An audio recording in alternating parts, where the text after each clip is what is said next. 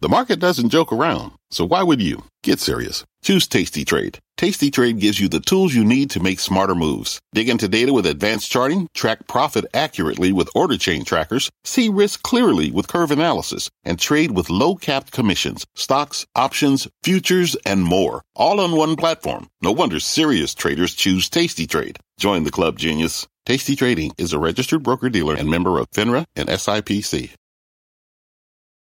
I'm Brian Sullivan, and you're listening to CNBC's Worldwide Exchange. Our show airs live weekdays at 5 a.m. Eastern. Listen in.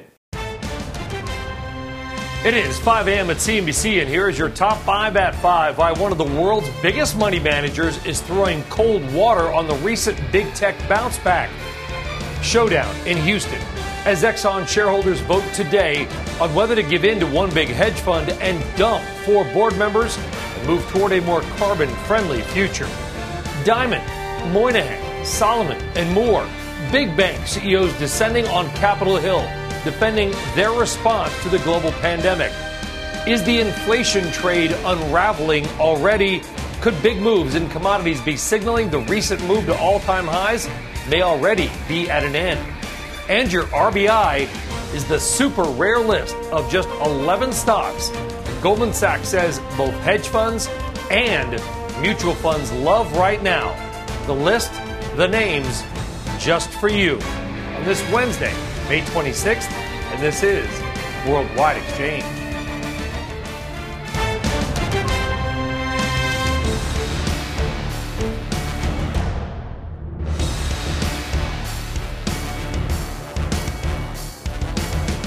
Well, good morning, good afternoon, or good evening, and welcome from wherever in the world you may be watching. I'm Brian Sullivan. It's 5 a.m. That's early. But here's how your money in the global markets are setting up their day. Stock futures, they are higher once again. Right now, could be another good day on the Street of Dreams. Dow futures up 87. NASDAQ futures up 35 points right now. The Dow, by the way, and the Russell 2000 did break a three-day win streak on Tuesday, but a fairly muted day. Volume was down. Still, we are seeing futures higher. Now, overall, it has been a pretty rough month of May for technology. The NASDAQ 100 on pace for its worst performance since all the way back in October. Now, in the meantime, what's old is new again, and the oldest commodity of all keeps moving higher. Of course, that is gold at its highest level since January, and gold higher once again right now, up by $8. To 1902 and creeping back toward that $2,000 per ounce mark. And of course, we've got to check the most volatile market of all recently, and that is the crypto trade. And we are seeing a move higher right now. Bitcoin up 8% to 40,264, back above 40,000. Ethereum up 13% to 28.59. We are seeing gains across the board in most of the major traded coins and currencies on the digital side right now. All right, as always, more in the markets and your money coming up in just a couple of moments. But right now, to some of this morning's top stories, including why tensions continue to grow between the United States and China. Christina Parcenevolos is here with that and more. Christina, good morning. Good morning, Brian. Like you said, tensions between the United States and China growing louder on Capitol Hill. This after the chairman of the House Foreign Affairs Committee introduced sweeping new legislation aimed at boosting United States economic competitiveness and pushing China on its human rights violations. The introduction of the Ensuring American Global Leadership and Engagement Act, or EAGLE Act, comes as the Senate heads towards a vote on its own legislative package seeking to counter China. Tesla says it's ditching radar when it comes to driver assistance tech. In a blog post, the company says starting this month, its Model 3 and Model Y vehicles made for the United States and Canada would instead feature a camera-only based system for adaptive cruise control and automatic lane keeping. Radar sensors are relatively expensive, and processing data from them takes significant computing power in a vehicle. Tesla has previously told shareholders that it believes a vision-only system is ultimately all that is needed for full autonomy. And Federal Reserve Vice Chairman Richard Clarida, the central bank's #2 official, joining a growing chorus within the bank that says the time is nearing for a shift in the Fed's guidance around its easing or easy money policies.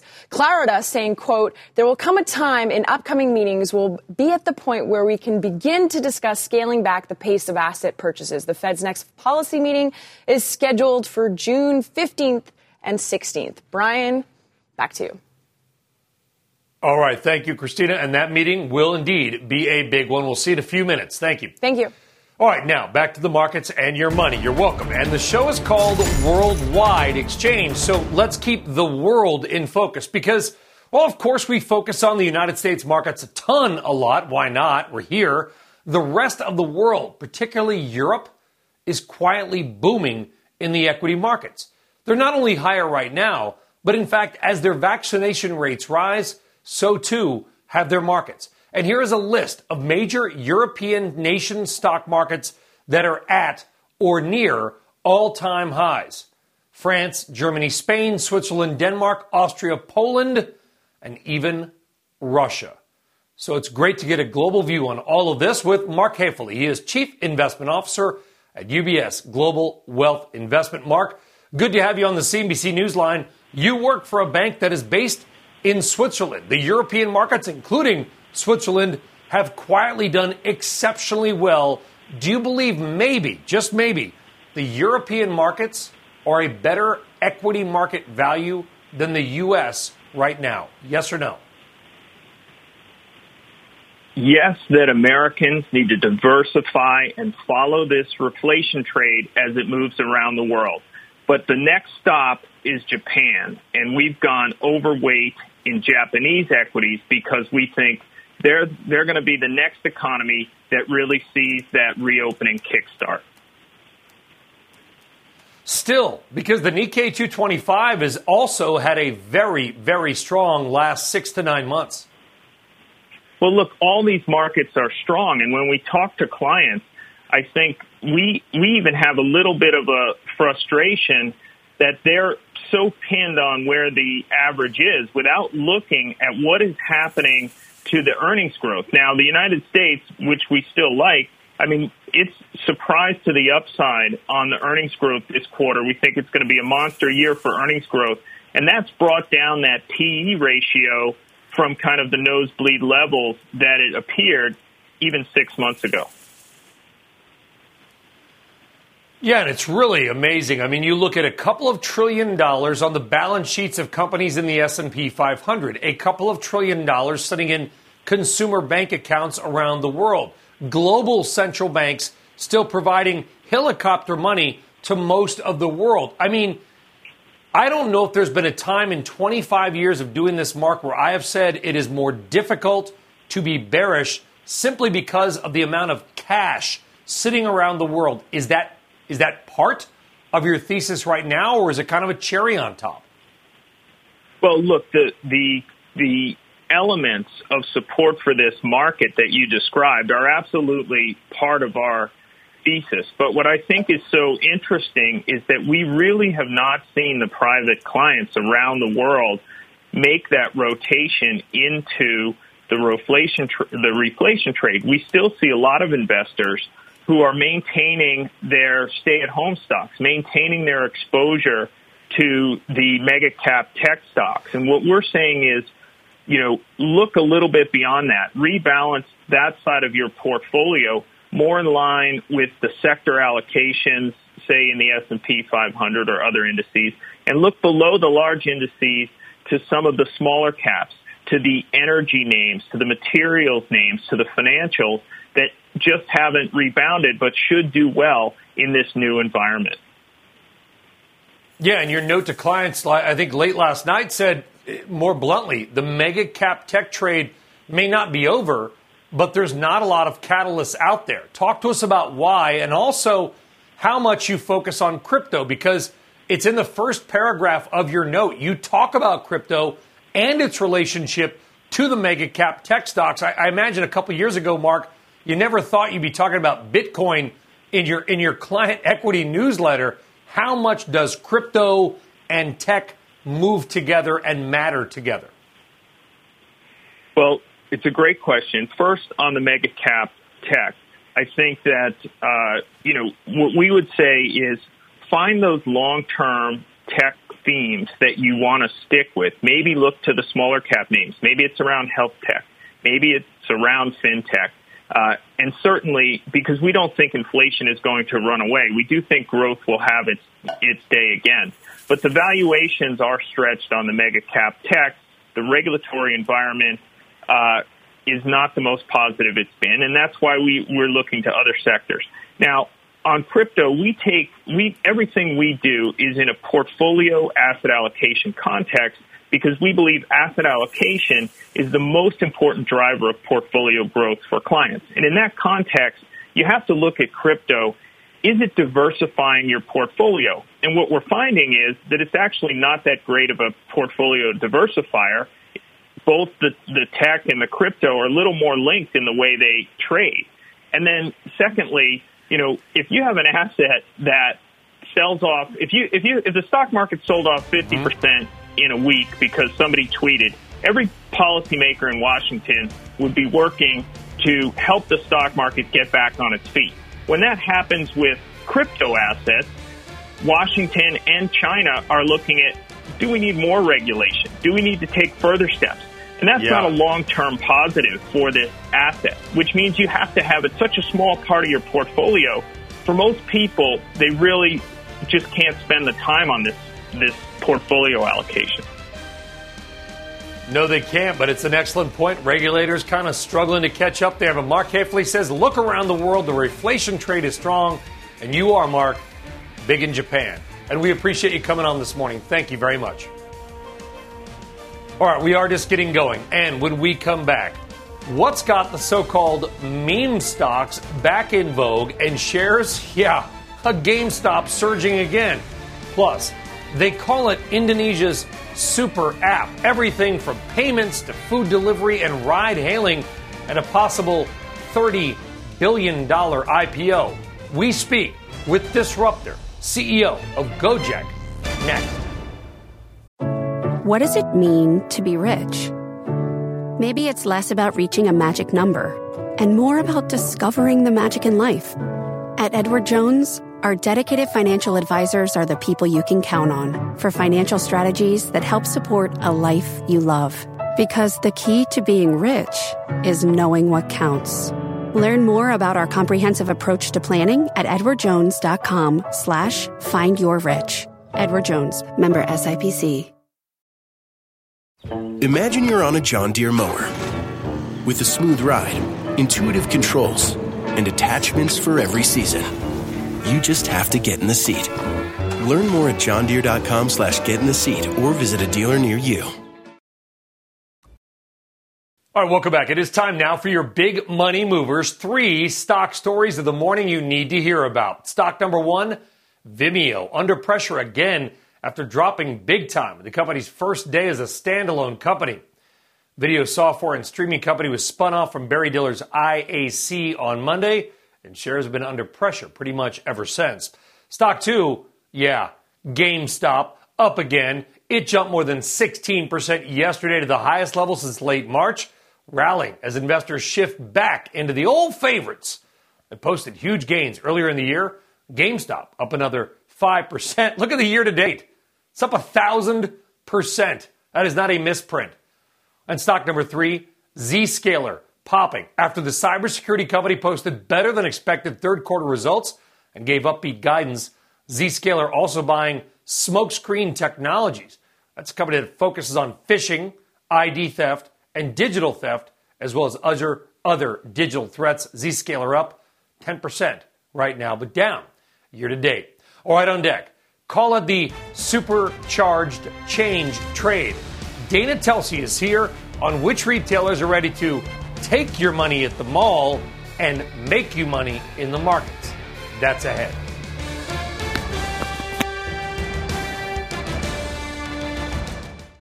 People today can spend half their lives over 50. So it's good to be financially ready for what's important to you as you get older, like a family vacation. Cannonball! or starting your dream business. Welcome to Connie's Coffee. How may I help you? AARP's trusted financial tools can help you plan for whatever your future holds. That's why the younger you are, the more you need AARP. Start planning today at aarp.org/moneytools. It is Disruptor 50 time, our exclusive list of the 50 most important private companies in the world. And this one is a biggie. Coming in at number 18, Indonesia-based Gojek, a self-proclaimed super app that encompasses everything from ride-hailing to food delivery to digital payments, even movie ticket booking. It has got a $10 billion valuation, and the company's investors include high-profile names like Google, Tencent, and Visa. It is Indonesia's first unicorn after being launched 11 years ago. Joining us now is Gojek CEO Kevin Aluwi. Kevin, welcome. Congratulations. Back on the disruptor list, number 18, and quite possibly not only the biggest IPO in Indonesia ever, but one of the biggest in Asia ever, assuming you go that route, which I believe that you ultimately probably will be. How have you grown, pivoted, and adjusted during the pandemic, because you went from basically kind of a boring old ride-hailing company to the king of all apps in Indonesia? Thanks for having me, Brian. And it's an honor for us to be on this list on the second time, actually, with such amazing companies, many of which we continue to really look up to. And it reminds us, you know, how far we have yet to go to really get to where we want to be. Look, you know, from day one, Gojek was actually, you know, not just a ride-hailing company. You know, we started with, you know, by looking at the motorcycle taxi driver as a human being who could do many things to solve customer needs in gridlocked Jakarta and here in Indonesia. And you know, that approach is what allowed us to be a pioneer in this space. So even though most people in the early days probably knew us as mostly a ride-hailing company, we've been offering everything from ride-hailing to food delivery, package delivery, grocery deliveries on our driver platform from day one. And we've just kind of kicked off from there when we started adding payments and financial services, as you mentioned in the opening just now, movie tickets. We really wanted to have a very customer-centric and customer-first view, and considering all of the challenges in Indonesia and in Southeast Asia, putting all of those together into one single app just made a lot of sense, given the region's dynamics. Do you have a model, Kevin? You're obviously, because of ride-hailing, people say, oh, well, they're Uber, but then they do this, you're kind of a DoorDash. Oh, well, they do that, they're kind of a Square. On the payment side, do you have a company that you look at and say, that's who we want to be, or are you kind of trying to be the best parts of a few different big names? Well, we draw inspiration from all of the world's big names, and but what we endeavor to be is Gojek. We hope, and we know that actually today in many developing economies all around the world, there are companies being started saying that, oh, we want to be the Gojek of X country, where these companies are trying to pull together various different services onto the same driver network and pull all kinds of different customers into the same single consumer app. And so, you know, we hope to be an inspiration for other companies, even as we draw inspiration from the best of breed and, you know, all those companies you mentioned and more. We do see that the industry and the market in Indonesia and the rest of Southeast Asia is unique. And so having this multi-service approach all in one single platform is one that we really think addresses the needs of our consumers, our drivers, and our merchants all across Indonesia and Southeast Asia.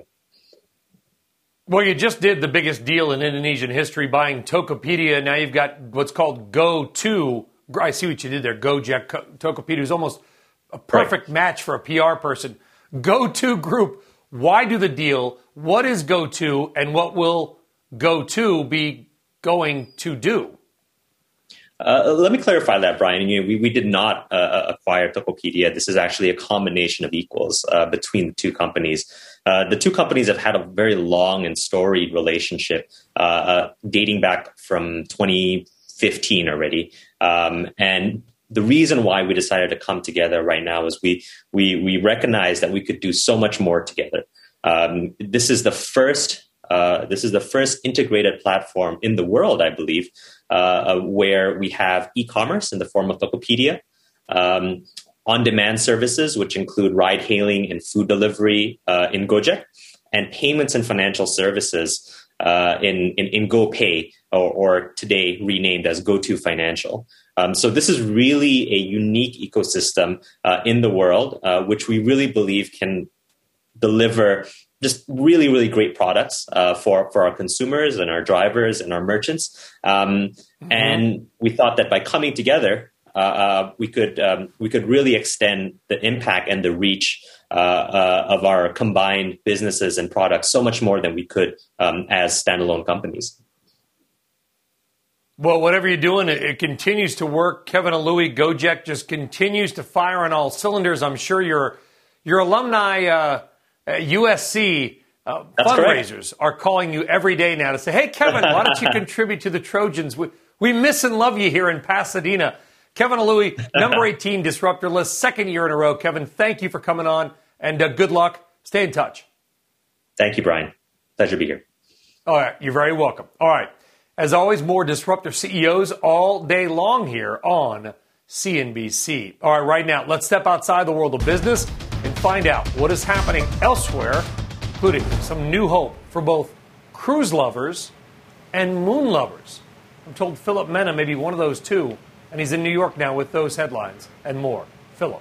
More of the latter, Brian. Good morning. The criminal probe of Donald Trump enters new territory.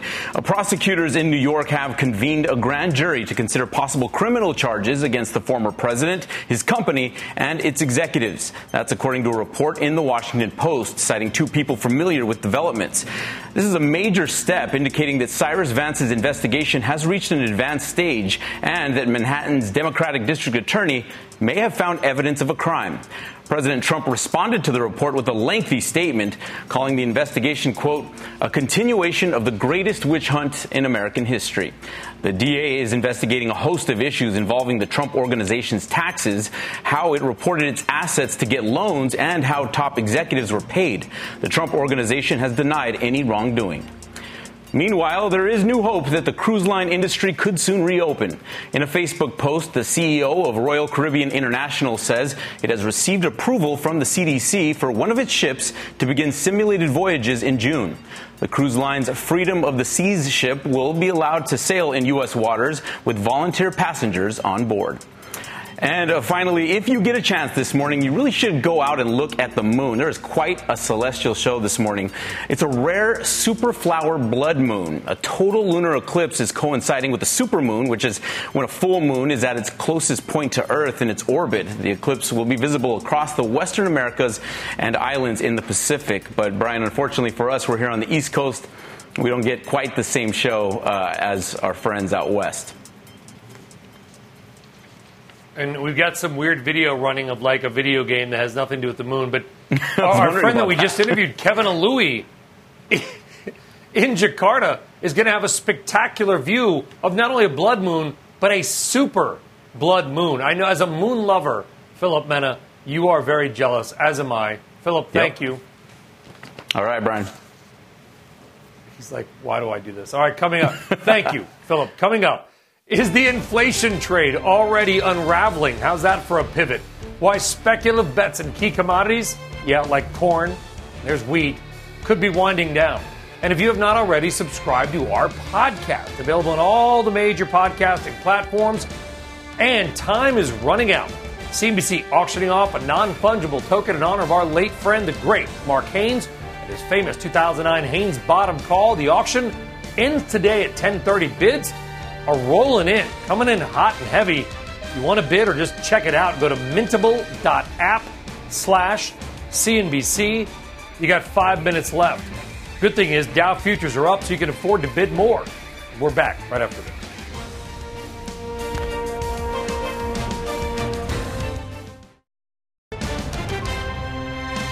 Getting back on track, stocks looking to regain some momentum amid fresh uncertainty around the inflation trade. Futures, they are higher.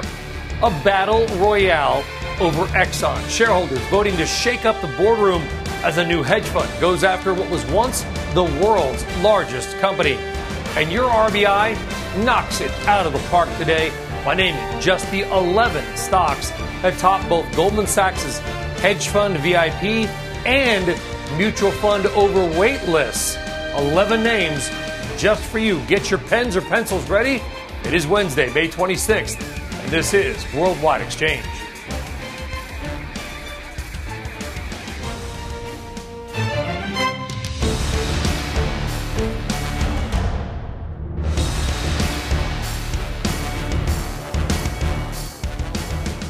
Well, welcome or welcome back. It is exactly 5:30 a.m. Eastern Time, and here's how your money and investments look right now. Futures, they are looking pretty good on this Wednesday morning. Dow futures now up triple digits, up more than 100. NASDAQ futures up about 0.4% as well. A lot of green on that screen. Now, outside of equities, there are some new signs the inflation trade may be starting to unravel just a bit. Do you remember this wall that we brought to you in our RBI from a few weeks back? Everything at record highs, corn to lumber, semiconductors, sugar, ships, copper. I can't do it again. Well, check out the action. Maybe we called the top. Check out the action in corn futures in the past day. A sharp move lower. Some new concerns that maybe there's just too much corn out there to meet supply. It's one thing, by the way, but including yesterday's pullback, corn futures still up 28% this year and have nearly doubled over the past year. Well, it's not just corn, of course. We're not going to make hay. Out of one commodity, soybeans, down about 5% this week. You've got, what is that, a lima bean? A pea? I don't know what that other one is. You've got sugar or salt down as well, and orange juice down about 0.5%. Not huge moves, but given all the talk about commodity price inflation, we thought you should know that some of the commodities that, by the way, you probably buy or at least buy stuff that are made out of at the store are starting to slow down just a bit. So there you go. Corn, lima beans, sugar, and some sort of juice are down. All right, let's get more now of your morning top headlines, including the battle over the future of ExxonMobil. Christina Parcenevolos is back with more on that and your headlines. Christina. Thank you, Brian. And it was soybeans, by the way. ExxonMobil is set to face off one of its biggest challenges yet from one investment group, pressuring the oil giant to address the growing risks of climate change tied to the fossil fuel industry. The company's shareholders will vote today on a bid by Engine Number One to claim 4 seats on Exxon's board. Meanwhile, reports say that BlackRock, Exxon's second largest shareholder, is throwing its support behind several of Engine's picks to join the board.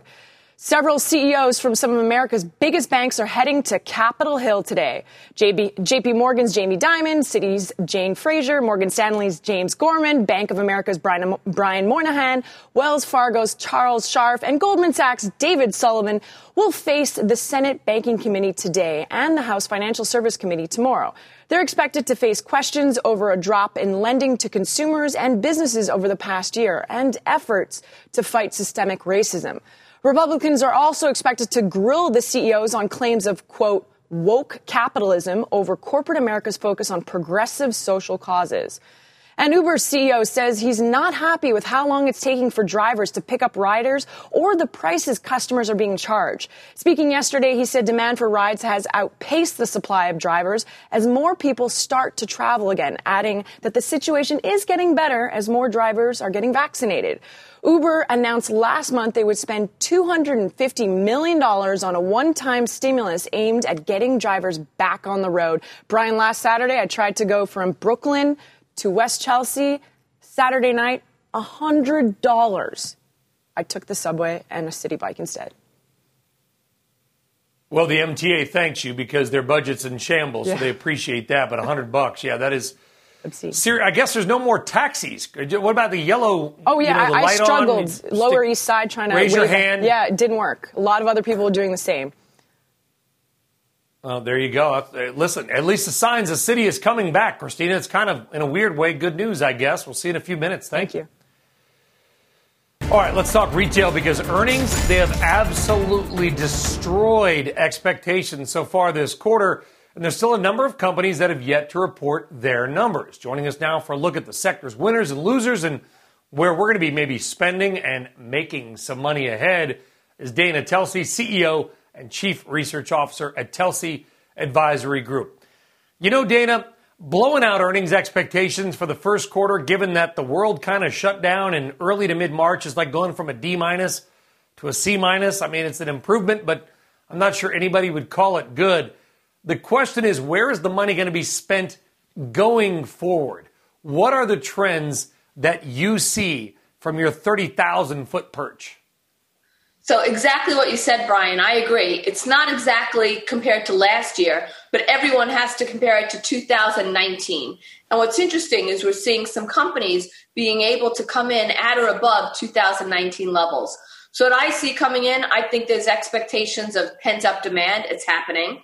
I'm seeing consumer spending power being super significant, stimulus, high savings rate and tax refunds, and now the child tax care credits coming, all putting dollars in the consumer's pocket.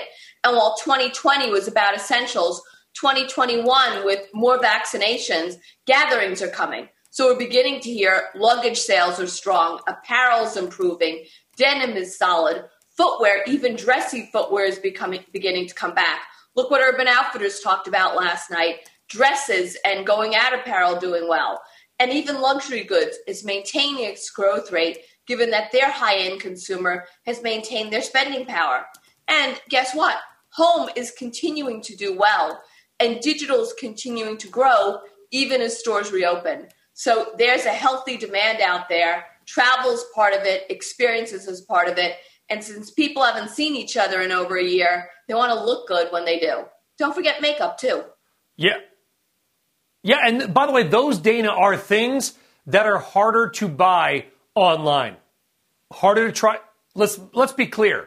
Returning stuff stinks. I know they're trying to make it easier. I get it. But it's still a process. You got to recycle. You got to try your makeup, whatever it might be. How much is foot traffic coming back? It's coming back more in suburbs than in cities. The South is doing better than the North, but the North is improving. Foot traffic is still down versus last year and even versus 2 years ago. Cities are definitely worse. You just had the segment about Christina getting a taxi. Look at Manhattan. It's improving, but it's not back to where it was. We need tourists. We need people back in offices in order to really get that foot traffic back. But overall, in the pure A enclosed malls, it's doing really well. And outdoor centers and strip centers, it's there. It's about grocery anchored, where basically people are doing their grocery shopping while also doing their other shopping. Take a look at the TJ Maxx's of the world, which are in strip centers and outdoor centers, lifestyle centers. It's improving. You're seeing it even in some outlets, too. Yeah. What's one of your best bets right now, Dana? I thought Urban Outfitters did a great job last night. They're well positioned for the back half of the year. I think Deckers is doing really well, and we're going to have back to school, so that's going to be good for Children's Place. So I think we're seeing pent-up demand for discretionary. Isn't that nice to hear? Back to school for the kids. It's actually going to happen. I mean, even in L.A., they're like, oh, maybe kids will be back in school in the fall. Absolutely, yes. Dana Telsey, great stuff. We're getting back out there in the stores. Dana, we appreciate you coming on. Thank you. Thank you. All right, speaking of Deckers, on deck, call it shrimp sticker shock. While the price of nearly all seafood has soared, have you bought crab lately, by the way? And where it's likely going ahead. Dow futures up 130, NASDAQ up again. A lot of green on the screen, and we're back right after this.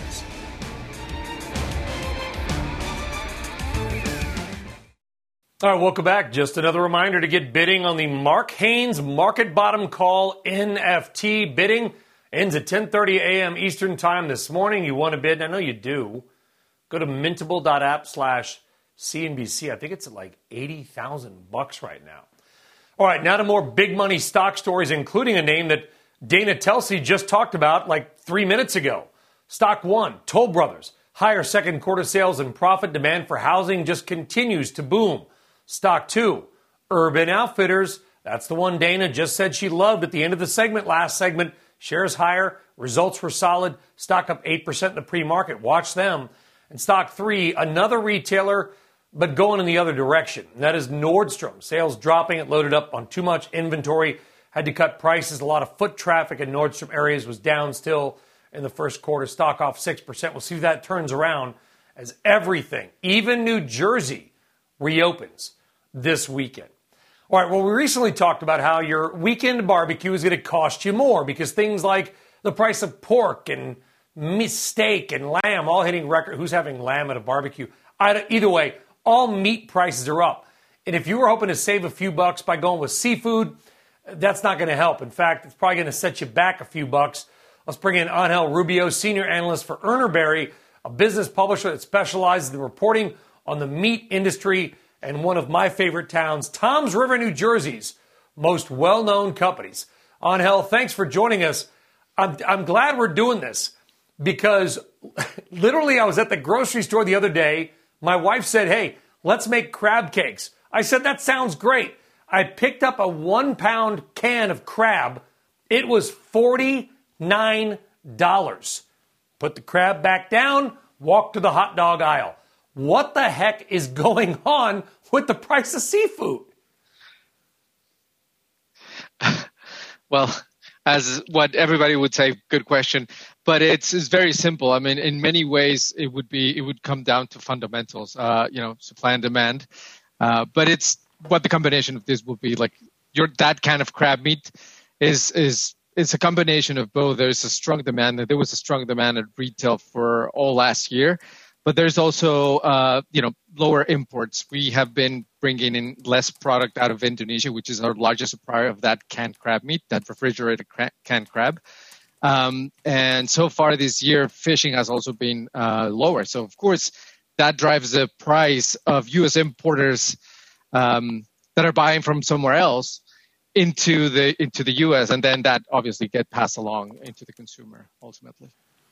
Yeah, is that really it? I mean, specifically with crab and maybe with shrimp or salmon to a smaller part, is that just imports have slowed down as well? I did not really realize until researching for this interview how much we rely on imports for seafood. I mean, is the American fishing industry all but over? No. It depends really on the species, right? So. Just to give you an example, with shrimp, it's about 80% or probably more of all the shrimp that you consume is imported. Salmon, most of the salmon that you're bringing in is farmed either from Chile or Norway, and then you have your wild fisheries in Alaska and the Pacific Northwest. That's a separate, right? That's a separate fishery. No, the fishing industry in the U.S. is well and good. So it's actually a pretty remarkable and sustainable fisheries as well, but it depends on the species as well. But I think these rising prices rely more also, or at least recently, through the food service demand recovery over the past 8 to 10 weeks, which comes in as a demand shock, aside from the strong retail demand. So you have both ends coming in very strong. Yeah, I mean, you go to the A1 Seafood Center there on Route 37 heading into Seaside Park in Toms River. I mean, it is a little bit of a sticker shock. Is there any sign, Angel, that things are going to turn down or prices likely to just keep going higher? What do you see in the future? So we focus on wholesale prices, right? These are prices that are trading. When you're trading a load, you're trading half a load. People, your wholesalers, distributors. We right now just king crab, snow crab, and lobster are at record highs right now. Shrimp is not at record highs, but is rising really rapidly now. Chilean salmon hit record highs yesterday, and for now at least on shrimp, we still see more pressure going up. Salmon is probably going to sit somewhere where we are right now, but then again, you never know. High prices take care of high prices, but with commodities, some of these prices can reach new highs. So yeah, it all depends. For now, it's it's pretty scary. It really is. I mean, the prices are pretty remarkable as well, and maybe we'll get out with some of these fishermen coming out of Brielle or these other ports there. Angel Rubio of Urner Barry with the seafood spike story.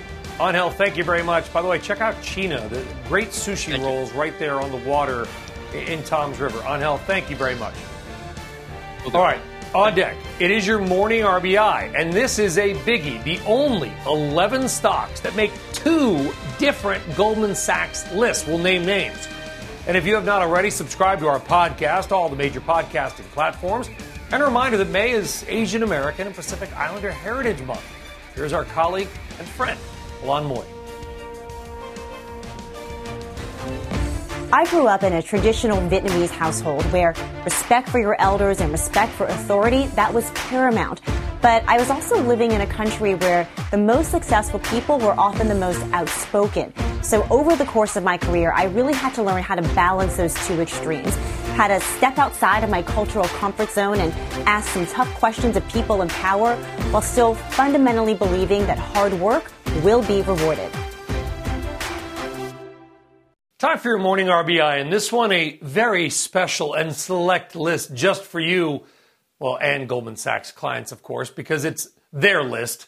And it's a pretty rare group of stocks. Just the 11 names that are on both Goldman Sachs' hedge fund VIP list and big overweight at mutual funds lists. Here's how it works.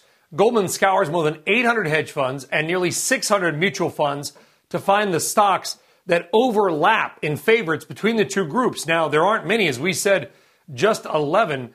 But here are the names that are falling into both of those baskets. They don't rank them. They just put them in alphabetical order. So here you go. Adobe, Bank of America, Citigroup, Fiserv, General Motors, MasterCard, Schwab, Square, UnitedHealth, Visa, and Wells Fargo. 11 names that mutual funds overweight and hedge funds seem to love. Rarefied air indeed. Now, you may notice, there seems to be a lot of financials on that list. Well, that's no accident, for two reasons. Number one, the prospect of higher rates, of course, have made financials more attractive. But Goldman also notes it's because many funds are able to overweight some banks and financials based on the fund's proxy or whatever it is, so they may have sort of an artificial overweight. Whatever the reason, it means there is a lot of interest and ownership in those names, and it's not something that is well publicized. Except, of course, right now on Worldwide Exchange in our RBI, because who else gets this random but interesting 11 names you need to pay attention to? Well, let's stick with that theme and bring in Oppenheimer Asset Management Chief Investment Strategist John Stolfus. John, morning, Brian. What do you think of financials? Are you guys as hot on the big banks as many hedge funds and mutual funds seem to be? Well, we're nicely diversified across the S&P 500 sectors. I don't know if we'll be as overweight as the more aggressive players will be, but we've been looking for the banks to perform better, and they certainly have this year. One of the best performing sectors for the S&P 500. But we'd be very careful. We're not traders. We're intermediate to longer term investors. And so we might not be as aggressive as if we were trading. Do you think the interest rate environment, which, by the way, I mean, for all the talk of inflation, the bond market's done nothing for a month. In fact, if anything, yields have gone down. Is the interest rate environment favorable for certain equities and unfavorable for others? Or can big tech just continue to roll? Well, I think the problem for big tech has been that investors since last September have been diversifying into the value category. And so value is outperforming growth, and that's going to hit tech. But we can't help but think in this kind of environment with last I looked, the 10-year Treasury was around 1.57% this morning. With that and around that, we'd have to think that it's good for tech. Frankly, Brian, we're looking for tech and consumer discretionary to begin to perform much better after we get through the second quarter. Much better. Why is that? Don't we buy the rumor, sell the actual sales? Well, what we have to think here is you've got an economy that's improving. You've had materials, financials, real estate bid fairly heavily, and technology pretty much ignored this year. And we can't help but think the reality is technology is deeply embedded in the lives of both consumers as well as business. Of course, with that, as the reopening happens, everybody's on an upgrade cycle. It doesn't matter if you're a business or a consumer. We think we move ahead. We don't think technology has plateaued. Yeah. And just like it helped us in the crisis, it will help us coming out of the crisis. If you bought stocks when things were worse, you made some money. We just had a guest on at the beginning of the show talking about the world. We talked about how France and Germany and Spain, they're on record highs. We don't talk about it much, but their markets are quietly soaring. They're probably 3 to 6 months behind us in terms of vaccinations. Some cases in Japan as well. Is it a better opportunity to buy stocks in Europe and Asia now than the U.S., given they're kind of behind us in where they are in the reopen? You can't help but think so, Brian. We've been overweight the U.S. with meaningful exposure to developed and emerging markets internationally. And the developed international markets happen to be very interesting because they are a lot of value plays, and a lot of the plays that Japan and Europe are dedicated exporters. And as the rest of the world comes back, they're going to do a lot of business. So we continue to like Europe. We like small caps and large caps in the developed international markets at this time. John Stolfus of Oppenheimer. John, a real pleasure to get you on. Looking around the world, always appreciate your views. Have a great day, John. Thanks. You too, Brian. Well, you're very welcome. And by the way, I'm just going to throw this out there. Given the name of our show, Worldwide Exchange, I propose a 3-week around the world, let's examine equities from the ground tour. And I know just the person to do it. I'm ready, CNBC. Let's go. Well, that does it for us here on Worldwide Exchange. We'll see you tomorrow morning. Same place. Squawk Box, the gang picking it up as Dow futures up triple digits. Have a great day wherever in the world you may be. You've been listening to CNBC's Worldwide Exchange. You can always catch us live weekdays at 5 a.m. Eastern only on CNBC. This podcast is supported by FedEx. Dear small and medium businesses, no one wants happy customers more than you do. So you need a business partner just like you. Like FedEx, who understands your passion for serving your customers because they have the same commitment towards you. That's why FedEx offers you picture proof of delivery, packageless and paperless returns, as well as weekend home delivery to 98% of the U.S. on Saturday and 50% on Sunday. See the FedEx service guide for delivery information. What's more, FedEx Ground is faster to more locations than UPS Ground. Trust FedEx for timely deliveries. See what FedEx can do for your business. Absolutely, positively FedEx.